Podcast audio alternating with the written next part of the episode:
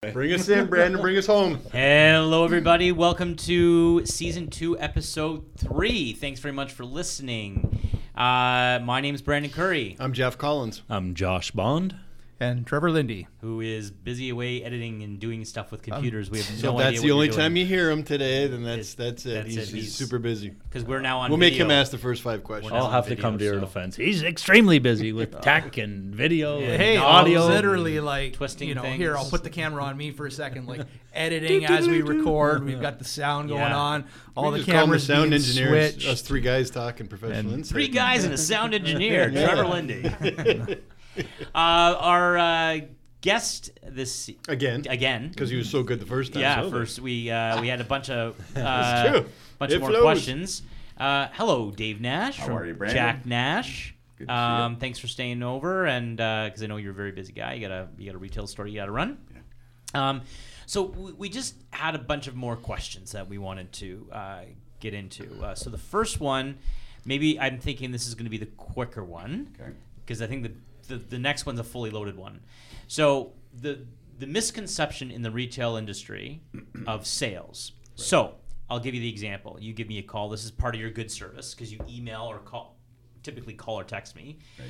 and you're like, because you know my size, and you're like, hey Brandon, just an FYI, we were seeing this before. We all get those emails. Um, hey, I'm having out a clearance sale because it's the old uh, season.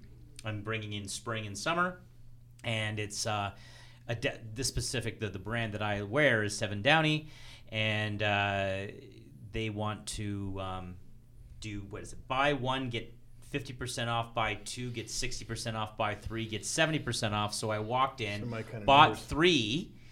And uh, I ended up paying for one normally marked up shirt, right after tax, uh, Or less. or less. I got three shirts after tax for less. Then you tell people about it, and of course, a whole bunch of people come in. So the first comment was from my business partner, he's like, oh, I feel bad when I buy it on sale. I'm like, don't feel bad. That's what Nash wants. He wants people to come in. Right. That's the whole purpose. Right. But two, some cynics who know a cynic who knows the price of everything and the value of nothing Right. will say, well, that just goes to show you the kind of margin they Or have. in- really, really more to the point, know the price of nothing and the value they maybe know, but they don't really know the price. Because they because the layman assumes that you're you're making money and everything. Right. Because we've done that to ourselves in the retail sector. Yeah. When I say ourselves, I don't mean me. Yeah. But clearly, if you're a clearly if you're a clear thinking individual, and you walk into the mall and it's September eighth, and all the clothing stores, the chains, have signs in there: buy one get one. Uh, uh, Seventy percent off. Yeah, they're already on 30% off, sale. yeah. Yeah. you know that you, it, it's the way retailing is today. That's the way. I always think that's the that's the the lazy way of retailing. You hang a sales sign out, and you hope people come in and they they're they're they think they're buying new fall goods at a discounted price. You haven't even started the season. Well, it doesn't take a genius to figure out how am I going to survive if I do that all the time. I mean, if if I just get the goods in and already I'm forty percent off or half price, how how can I make money unless I'm not telling you the truth on what the price is? Right. So- So then, how does a small retailer like yourself, who's been around for 73 years, Right. obviously you've got more, you've got a ton of experience, a lot more experience um, than a lot, but how do you do that? What's the methodology? Do you do you bank in? Do you go see your bean counter and sit there and go, well, this inventory that's been sitting here for eight months, six months. It's already cost me X sitting on the shelf and taking Mm-hmm. Right. up space. Right. Therefore, I factor that in. What do you do? Okay, so I mean, in my case, and it's funny you asked this because yesterday I had this conversation with a supplier and my father. The three of us were talking. And he made the comment that when he goes around to stores and he was showing me new fall product for next year. Mm-hmm. Okay. You're already buying for fall, Done. and we're recording now March 2019. Yeah, no, so fall's done, but You've he, already purchased for fall 2019. you- correct. Okay. So he made the comment, "Oh, you're nice and clean." So that comment means your inventory, your store looks good. You have a little bit of fall stuff left, but your your store is mostly spring goods. I said, "Well, you know how hard I work at making it like that. Because in the old days, in my father's early era, whatever was left in fall went downstairs, and whatever was left from last spring you brought back up, and then you continued to buy, and that's what you sold. I quickly understood that that you can't afford to do that because first of all, the public spoke clearly. Um, if they didn't buy it last fall, They didn't like it. what would make you think it got any better looking in six months or eight months? Just the price would make it better looking. Well, I mean, but if you just think you're going to put it away and put it back out, Sure. people aren't stupid. Discount it at the time. Take the discount when you have some traffic. Yep. In other words, fall merchandise tough to sell in July. Yep. Sure. Okay, so what do I got to wait till July for to put those sh- extra shirts I have laying around on sale? Why not do it now? Guy might be interested in buying it now. Mm-hmm. Whose cell's going on? Oh, that's That's our guest, so we can't say anything. there. That's Sorry. so funny. No, we don't care. That's great. That's So hilarious. to, to me, I thought I, turned it off. I think of Lowe's, for example. Like I go there a lot when I'm buying product for, for building, and all the outdoor furniture from last year is now back out. What they didn't sell at the end of last season, and they got a So- introductory discount to kind of move it out a little So bit. more to Brandon's point. So the idea for me is, I had my chance. I sold what I could sell. Time to now give customers a deal. And there's no secret at at the example you just set at 50, 60, and 70. There is no money being made. There's money being lost.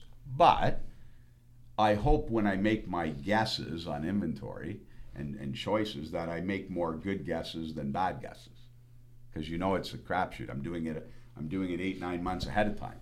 So mm-hmm.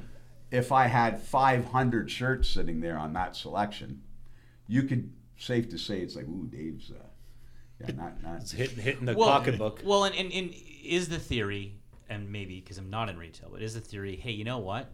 Give people that buy with you throughout the year a, a sale every now and then. Listen, I'm ha- the reason you get a call from me, Right. And we spread it around to the group is that if anyone's going to buy them, listen, I want to sell them. Yeah, you I don't want to sell them. But I'd love the guys who support me to get a crack at that first. Yeah. Because you got you are the guys who support me. I want you to get the deal. I want you to go, you know what? I don't mind paying regular price for some stuff because I know there's always going to be some gems in here for me. And that's and it helps me clean it up quick. And I move on. Move on to the next season.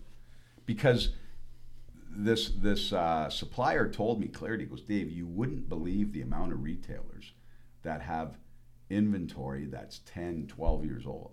What? Really? Eh? Now, in my store, you you could never find anything because I, I don't let it be around. I I mean, if I have to take 75 off of it to get rid of it, I'm moving it because I want to stay as fresh as I can. You know, I can't sell to the walls. There's never going to be a, co- a time you come in and go, "Wow, he's got no inventory," got- because I have to keep it Yeah, full, right? Yeah. But I mean, you got to keep you got to keep moving. You got to keep So, current. eh? the, uh, I guess in general, maybe don't talk specifically about your store, but I, Right. kn- I know when we talk about restaurants, would you leave the bloody? You keep playing with the camera. It's because my phone comes in. Okay, yeah. So if a phone calls comes Sorry, in, guys, we're then it digressing. takes out the picture. Oh, okay, all right, fine. It does. Old married yes. couple So over there. I'm trying. You to stop too. it so it keeps Stop the it. continuous Play with flow. everything. And now you're Uh, making it worse. So Drawing anyway, attention to it. Yeah. So That's anyway, okay. nothing wrong with uh, that. we um, we know that the average restaurateur, uh, if you're making eight points, Right. you're doing well. Right. You're doing well. So um, not so much the big boxes, but a store like yourself, and, and when you, I'm sure you're part of associations and stuff like that. What are those stats? What the markup needs to be. No, just the at, at the end of the day, if you're all going in, if if I'm if I'm uh, you know coming out of college or if I'm a late 20, 30 year old now, I'm thinking retail clothing retail is where I want to be. What what is what can I if I'm Do doing to get into it. Yeah, like what's the what's my take home at the end of the day with all Okay, the so first of all, you don't want you don't want to do it. yeah right You don't want to do it.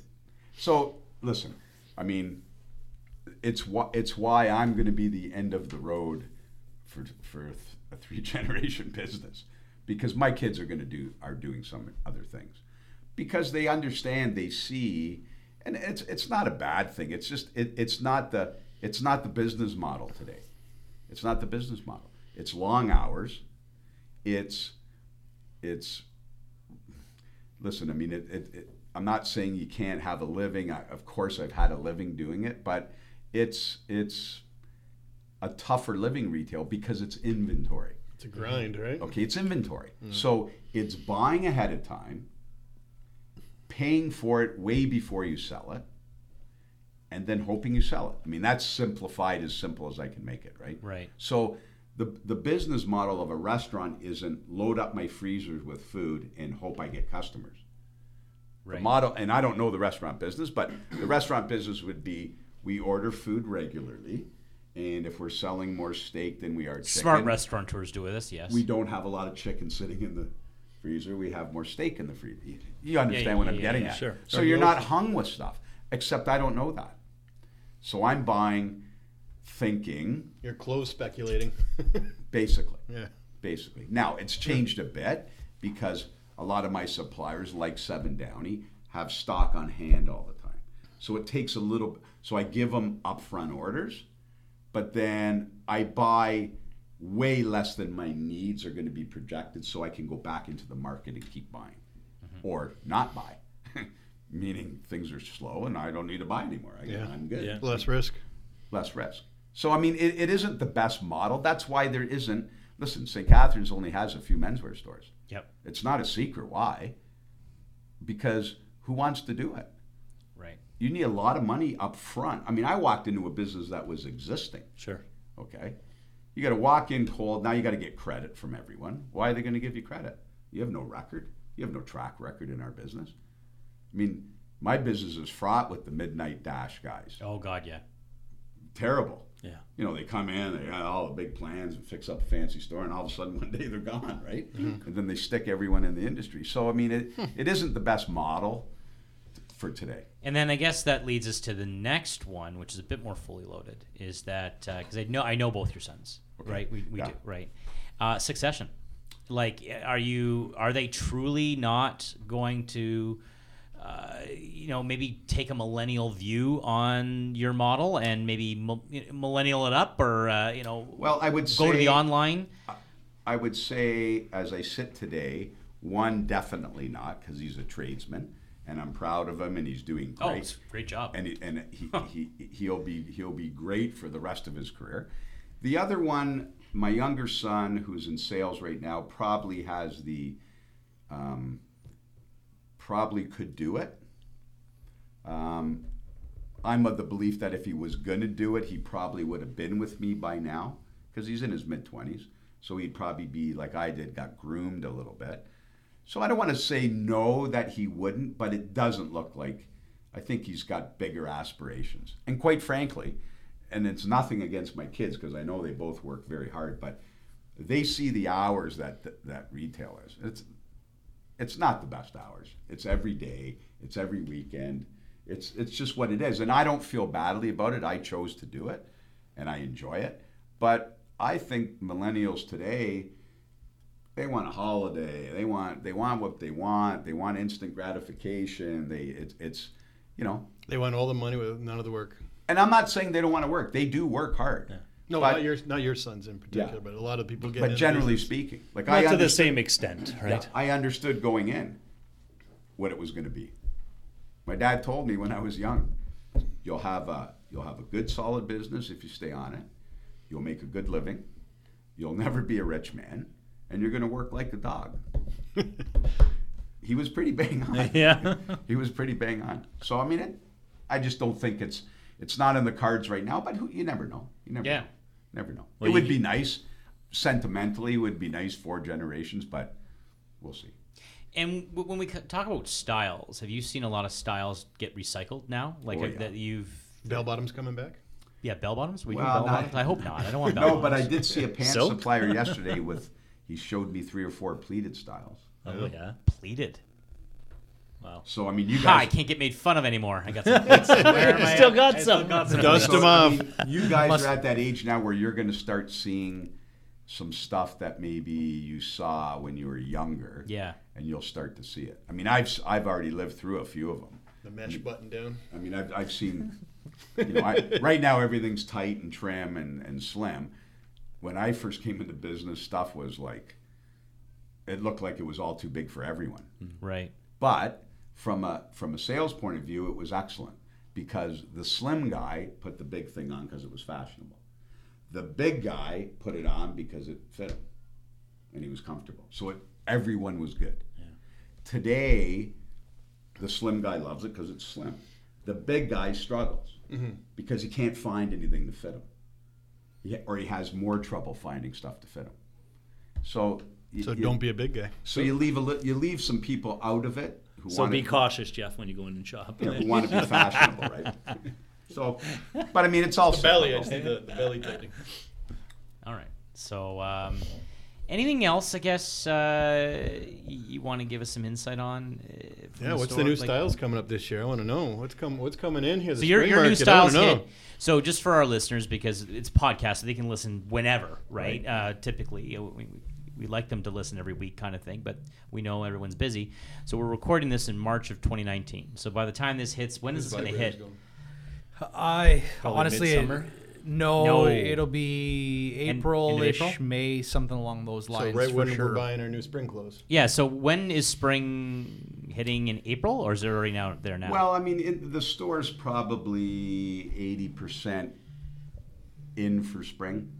Things look colorful. There's lots of nice short sleeve stuff. There's shorts. There's What's the, pol- what's the colors this spring? What's the colors? Well, there's always a little more daring color happening in, in, in men's stuff. Um, But I mean, listen, when it comes to retail, you've still got to be mindful of of your broad base of customer. So Mm-hmm. there's always a customer who wants the newest, the brightest, the hottest, and then there's a base of customer who likes to be fashionable, but you know, I like black, I like white, I like simple, I don't want too busy, I don't want too colorful. plays So the, plays the neutrals, right? so I mean, as a retailer, either you're you're all in on what's hot, and, and but I generally try to keep a little bit of a broad base because I want to sell a broad base of people. I want to just sell one person. Diversify.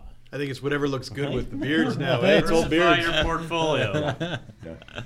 Well, thank you so much for coming in and My taking pleasure, time out guys. of your day. We Great. really appreciate it. Uh, if you can let us know what your Twitter handle and all that Oh, is, for sure. we'll make sure that you As soon as he tag. knows. Yeah, I got it as marked down as he knows. somewhere. Yeah, yeah. As soon as but- I know, I'll let you know. yeah. and then we'll uh, definitely uh, promote you on the uh, World Wide Web social media. Yeah. Perfect. Thanks, guys. I appreciate it. Yeah, it was awesome. Nice meeting Yeah, you. thanks Thank for you very coming in. much. Help us help you stay informed. Take care. Bye. Out. Ciao. Hi, I'm Emily Roger, and I host a leadership show called The Boiling Point with my co host, Dave Vale. Together, we sit down with trailblazing entrepreneurs, thought leaders, and movement makers who are driving meaningful change in our world. The show is all about exploring the lives and perspectives of leaders who are making a difference. Join us for insightful conversations that challenge the status quo, spark new ideas, and inspire you to take action. Find us on Apple, Spotify, YouTube, or at boilingpointpodcast.com. Do, Did, Will, the Story of People podcast is now available on the Crier Media Network. The first five episodes are here and feature some incredible guests that fit into one or all three of those categories. Ready? Tara Slone from the San Jose Sharks, Undercurrent podcast at NBC Sports. Marianne Iverson from Iverson Voice and the Let's Take This Outside podcast to talk about the world of outdoors as well as voiceover land. Ariana Hunsicker, future Canadian Paralympic swimmer, already winning tons of awards for this country. Scott McGregor from the Hot Wallet podcast to dumb down the world of crypto, Bitcoin, and NFTs so you don't have to. And Jackie Holowati from Climate Pledge Arena in Seattle, Washington, the first net zero carbon certified arena on the planet. Wherever you get your pods, wherever you watch your pods, and on the Crier Media Network. Produced by Crier Media and distributed by the Sound Off Media Company.